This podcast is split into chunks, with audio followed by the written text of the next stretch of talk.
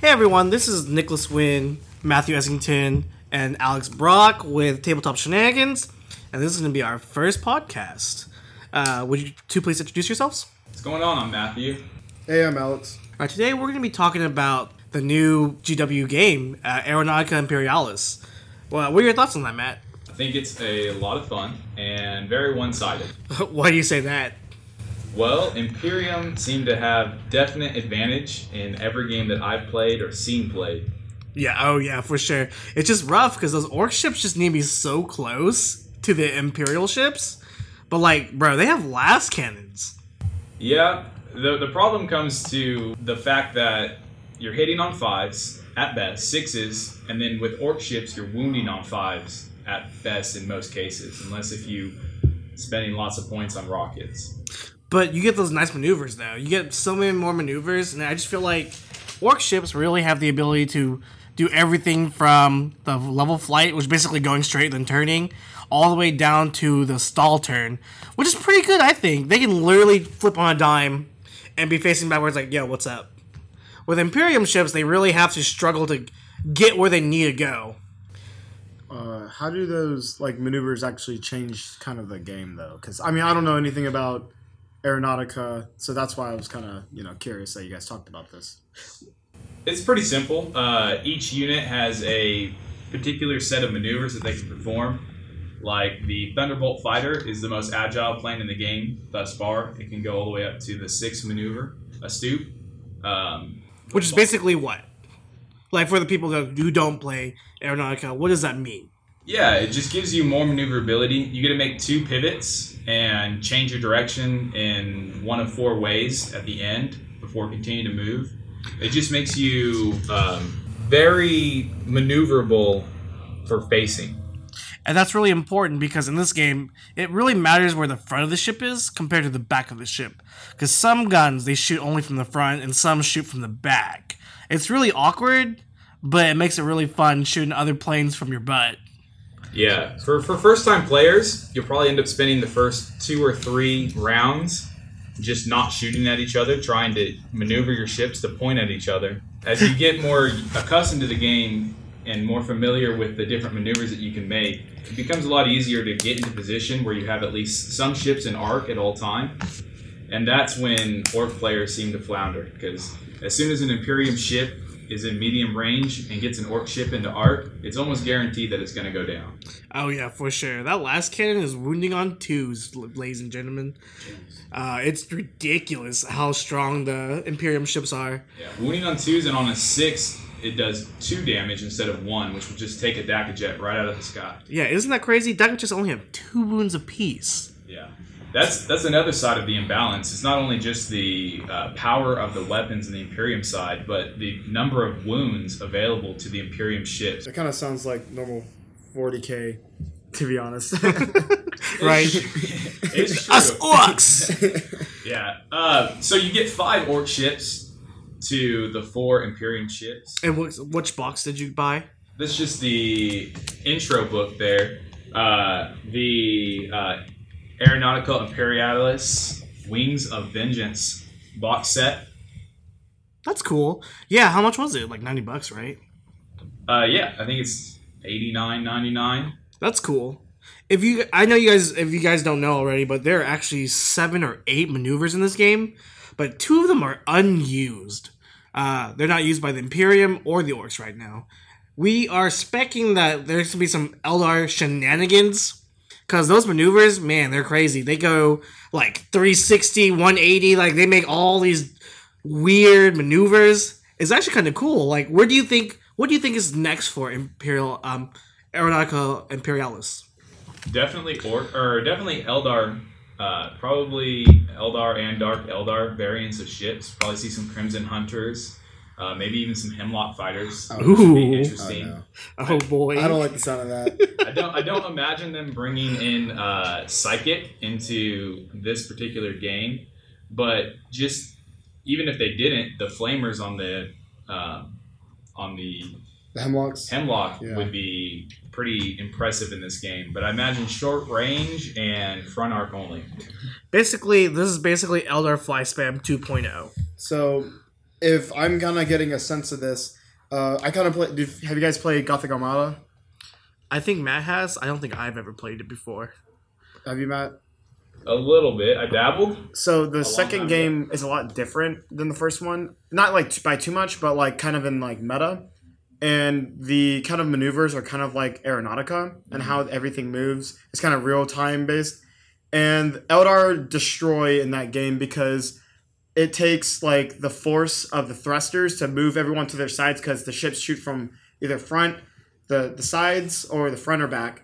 And Eldar can literally change from forward to back in a single move in 1 second. That's crazy. It's actually ridiculous. Like they get so much maneuverability with that. And not only that, they can actually go through a webway and then go completely out of distance if they wanted to. I mean, some other ships can do that, but almost every Eldar ship can do that. Every Eldar ship can go from forward to back 180 immediately, and half of them can go through like webway gates. Basically, Eldar are dumb. Eldar are dumb in every game. Yeah, Eldar are dumb. I imagine if they bring Eldar ships into the Crimson Hunters are going to be kind of the in-between of the Imperium. So the Imperium, you have good shooting, bulky ships, but not a lot of speed.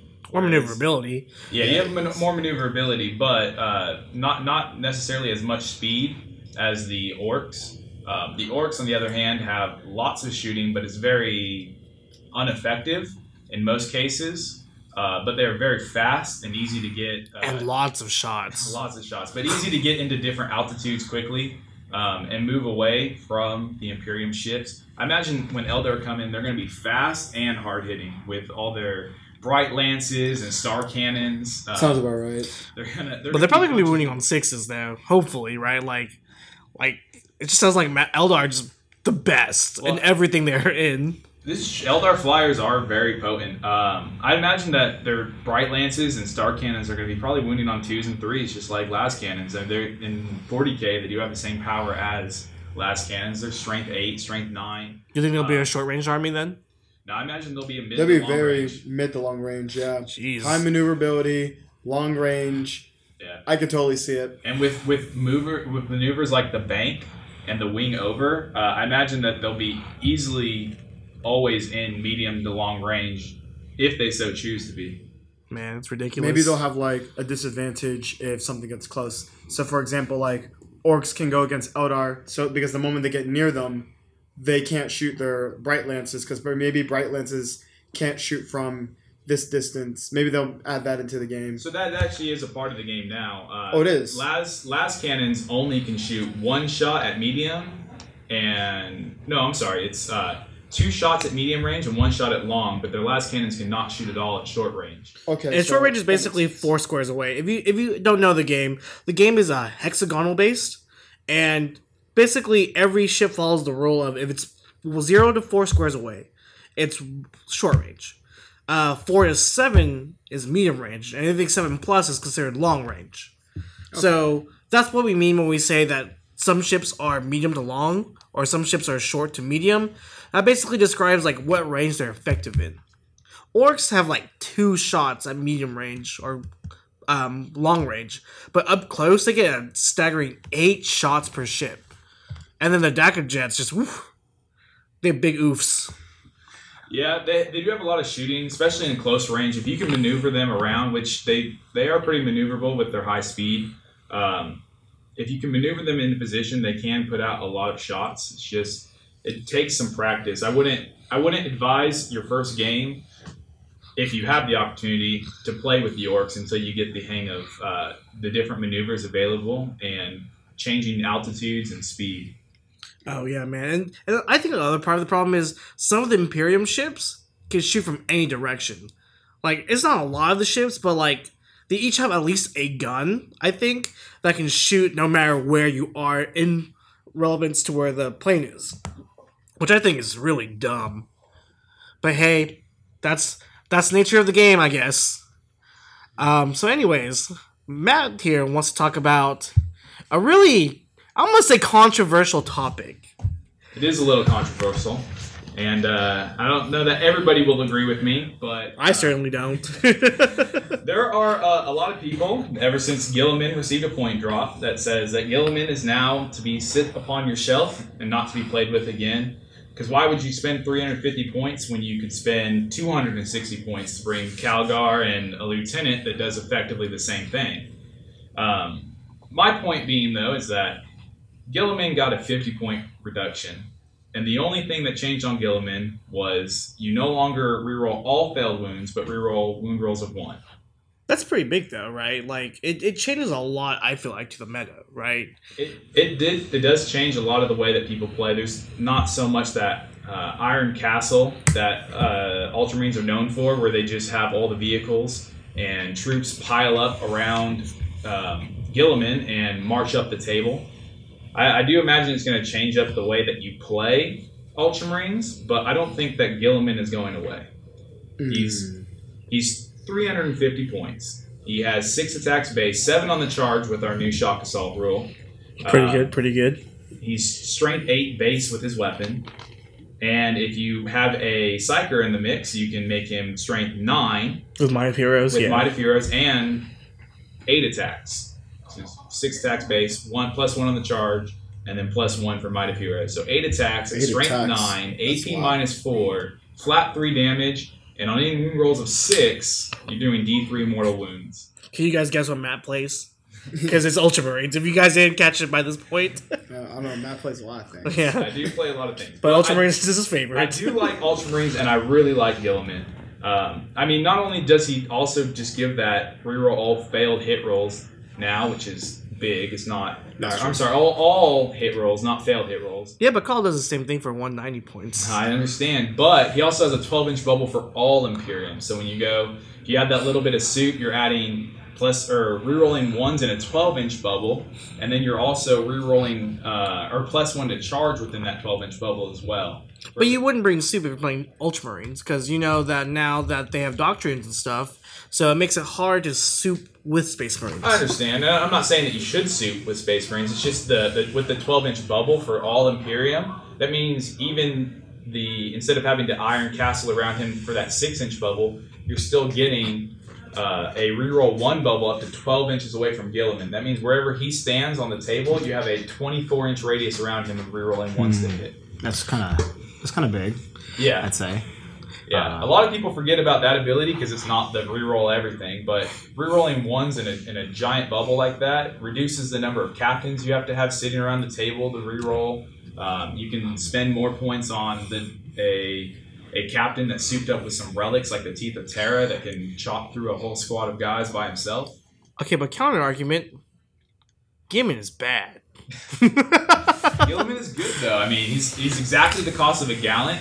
He can't be targeted unless if he's the closest, and he puts out easily as much damage as a knight gallant. Okay. I mean, yeah. Sure. I just... Less strength, but same damage. It's actually... Technically, he'd have the more strength base if you're doing the stomp attacks. He'd actually be doing more damage because he's strength 9 versus strength 8 the stomp. Now, granted, when you're talking about a gallant, you're using a fist... so your strength 16, which is a little bit more effective against vehicles. A little bit, I agree. But just the only wounds knights on 2s, no big deal. True. But you know, with 8 attacks and hitting on 2s, rerolling 1s, AP -4, you're cutting through any kind of tanky touch, and then on 6s, you're doing mortal wounds on top of the flat 3 damage. He definitely has the power to rival any gallant. Yeah, sure, but like. I just feel like for 350 points in Space Marines, you could have bought a repulsor, you could have brought a lot of other neat toys that the Imperium has. Yeah. So why Guilliman in comparison to all the other Imperium things? Guilliman by himself is an army. Let's just be honest. He by himself can march across the table, and if your opponent decides to shoot at him in his 3-up, save and his coming back to life on a 4+, good luck. It's a win on you. Yeah, if they don't shoot at it, he's going to get there and he's going to chop anything he touches into pieces. Yeah, I mean, I know that for a fact. What, like personally? Yeah, Gorkonauts are 315, and I guarantee you, I walk that down the board one turn, it will die the next turn. Exactly. Have you ever been Guillimaned? If you do, please reach out to us. 1-800. 1-800 Guilliman Plus. But on the topic of Space Marines, we have this new supplements that have just hit. We have, Space Marines and White Scars right now. And we're getting... Space Marines and White Scars? Ultramarines and White Scars. And we're also getting... Iron Hands and Raven Guard. Man. And, there's a lot of speculation that Iron Hand Codex is going to be the absolute best codex in the game. I agree. The Iron Hands update, Iron Father Pharaohs, 110 points. We're going to be at 110 points. It's ridiculous. I'm excited. I've got... I've definitely done my pre-orders. Only 110 points. That is ridiculous. High Marshal Helbrecht is 150 points, and... I mean, I would say he's very good, but 150 points for a Chapter Master kind of feels bad. I mean, essentially when he's essential to Black Templars, almost essential to Black Templar armies, if you're running them the way you want to run them. Especially with the new buffs. Yeah. Well, I mean, it's just simply put that the way the new tactical doctrines are working, some armies are getting more benefit from these supplements than other armies. Oh, for sure. Like, this is the first army that we're seeing that's starting their buffs in the Devastator Doctrine, which everybody has to start in. There's no way to force yourself into a new doctrine on turn one. They need to change that. For sure. I think the problem with White Scars was the fact that they do really well in the Assault Doctrine, or is it the Combat Doctrine? It's the Assault Doctrine. Yeah. Assault, yeah. But... That takes two whole turns to get there. You're talking turn 3 before you reach maximum effectiveness of your supplement, which is really so late in the game, yeah. Especially when you're playing a Space Marine. I mean, your toughness 5 with all your bikers, but you're only 2 wounds. I mean, you're talking about a Riptide comes in with a heavy burst cannon. He's got strength 6 shots, AP minus 2, flat damage 2. You're going to lose some bikes really quick. If you randomly end up going against an orc player with flash kits, that's going to suck, to be honest. Ludas will cut right through. Anything with damage 2 is really just going to cut right through that particular army. And not being at maximum effectiveness until turn 3 is really rough. And I don't see Primaris bikers being a thing, just because. You stop that right now. We're not going to start that. I could actually see it in the future, because why not? Why wouldn't they? When they run out of other ideas, they're going to just want to sell more. So why not give us Primaris? Well, bikers? If you think about it, see, knobs on bikes are almost the same thing of what Primaris on bikes would be. So if you actually think about how good knobs on bikes are, with being overpriced as they are, I think they are one of Orcs' best units. They're extremely overpriced for how many amount of models they are, but they are still toughness 5, 3 wounds a pop. Yeah. 4-up save. And a Primaris biker is going to be a 3-up save, hitting on 3s, and they're going to have, dual bolt rifles on each one? That's just disgusting. I can just imagine it. They'll have, 40 points per model, and that still would be worth it, 100%. Yeah, especially for an army like White Scars. They have especially. Three wounds per model would definitely change the fact that you need to survive till turn 3, and that would definitely give you more survivability. And they look like a threat, so they're going to shoot them first, because who wouldn't? But the Ultramarines obviously got a really good one where all their units can move and still shoot normally. All of your vehicles, all of your... Which is insane. Red Knights. Insane. The only problem, though, being that, again, you have to wait until turn 2. So turn 1, you're not necessarily at maximum effectiveness, and the problem with that is it's got to work out the kinks in the armor. It promotes you using more marine-based armies in Ultramarine, not so much vehicles or anything with heavy, because you want to get to Tactical Doctrine 2, which is the second doctrine, which is Tactical Doctrine, which promotes rapid fire and assault weapons. So bringing any big stuff doesn't necessarily benefit that. Whereas what we're seeing with Iron Hands is their maximum effectiveness is in the Devastator Doctrine, which is going to give all of your heavy weapons and grenades the +1 AP. So, I mean, all their vehicles... crazy. All their vehicles are going to be... I mean, think about you run a couple Razorbacks. You got 12 shots with twin assault cannons. AP minus 2 now. and they're not taking penalties for moving and shooting, it's going to be a lot of shenanigans. A lot of shenanigans. We expect that there's going to be a lot of people playing in tournaments, ITCs coming up here in the near future with some wildly different painted Iron Hands armies. We're going to see lots of blue Iron Hands, red Iron Hands. Lots of green Iron Hands. I can see that. Man. Those Dark Angel players are crying right now. Yeah. Speaking of dumb Space Marine chapters, what's with my boys, the Grey Knights? Like, do they even get a Shock Assault? They do, right? I think they get the Shock Assault, so they get the +1 attack on the charge. Obviously, they don't have any doctrines yet.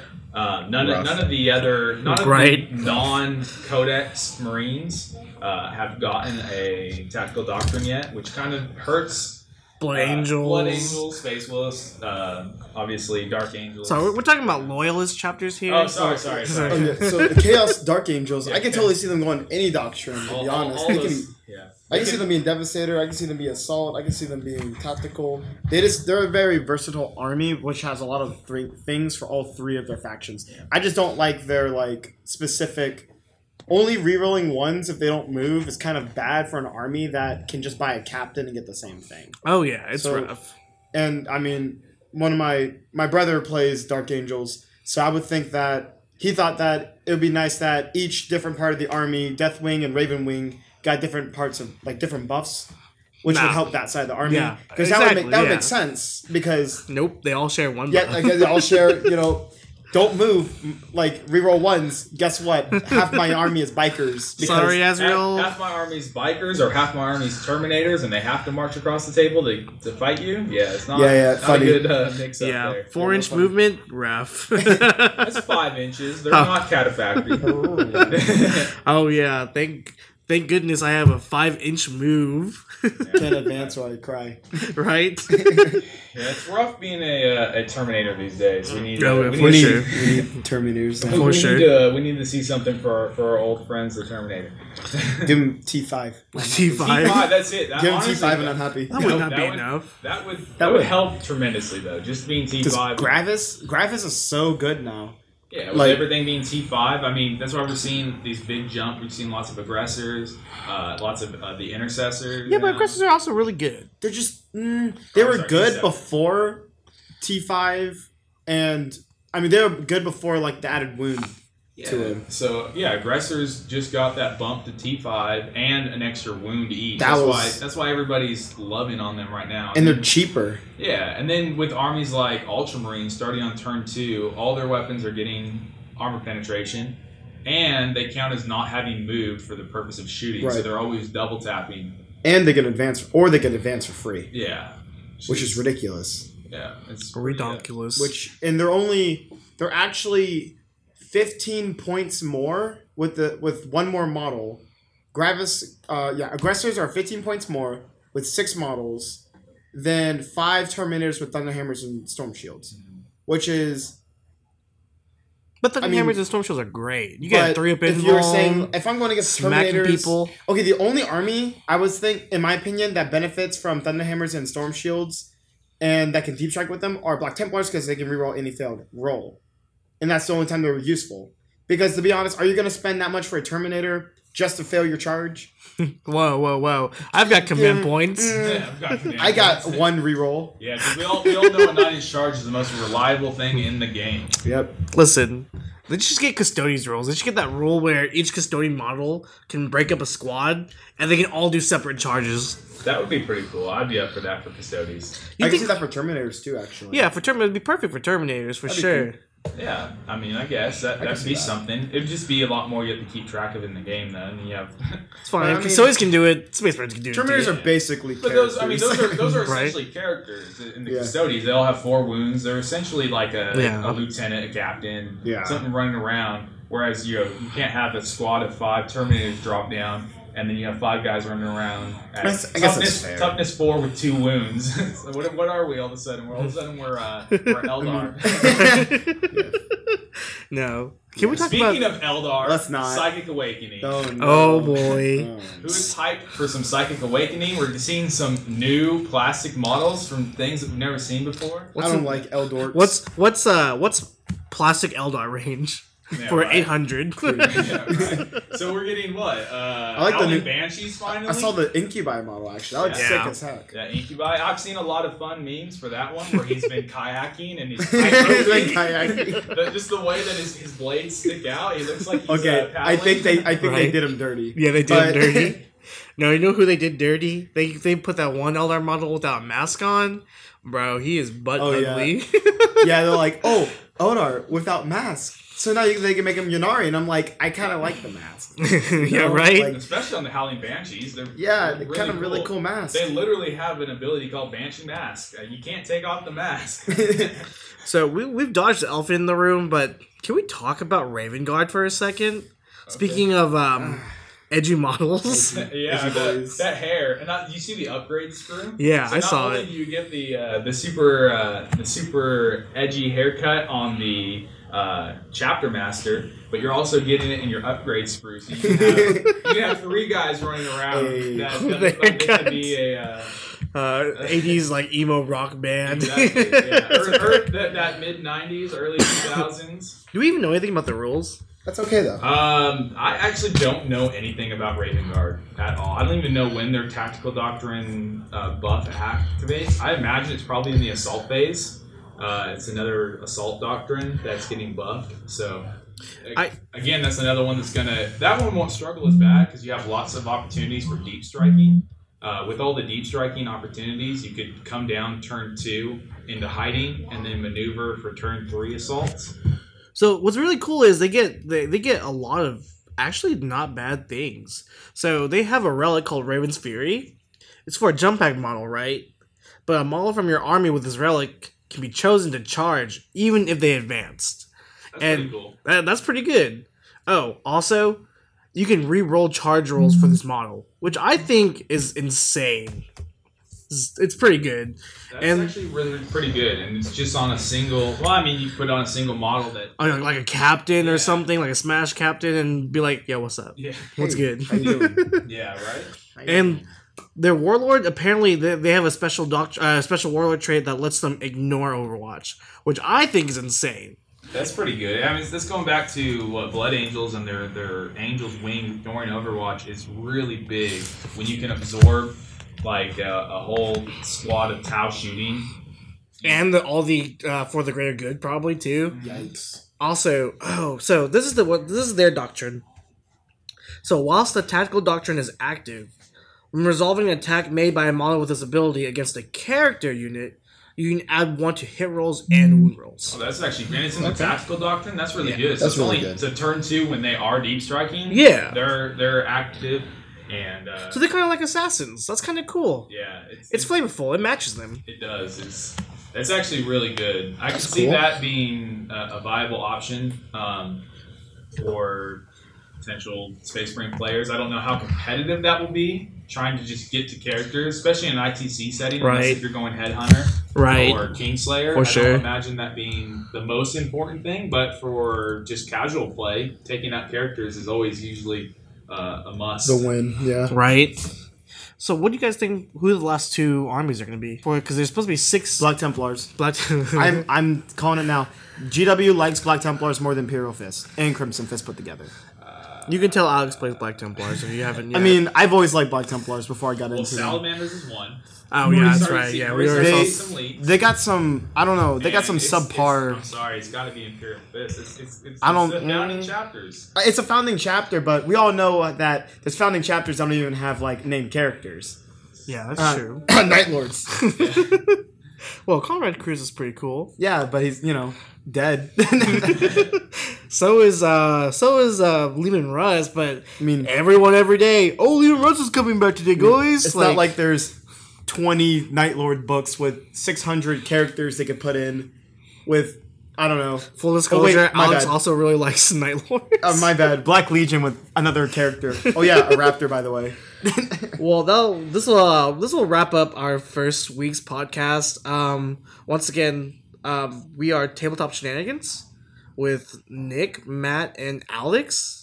And we really hope you guys enjoyed it. It was like, who are we? Yeah, right. We're Nick and Matt and the guy over there. I think maybe Alex. Right. We're all here. Yeah. Well, thank you very much for listening, and we will see you all next week.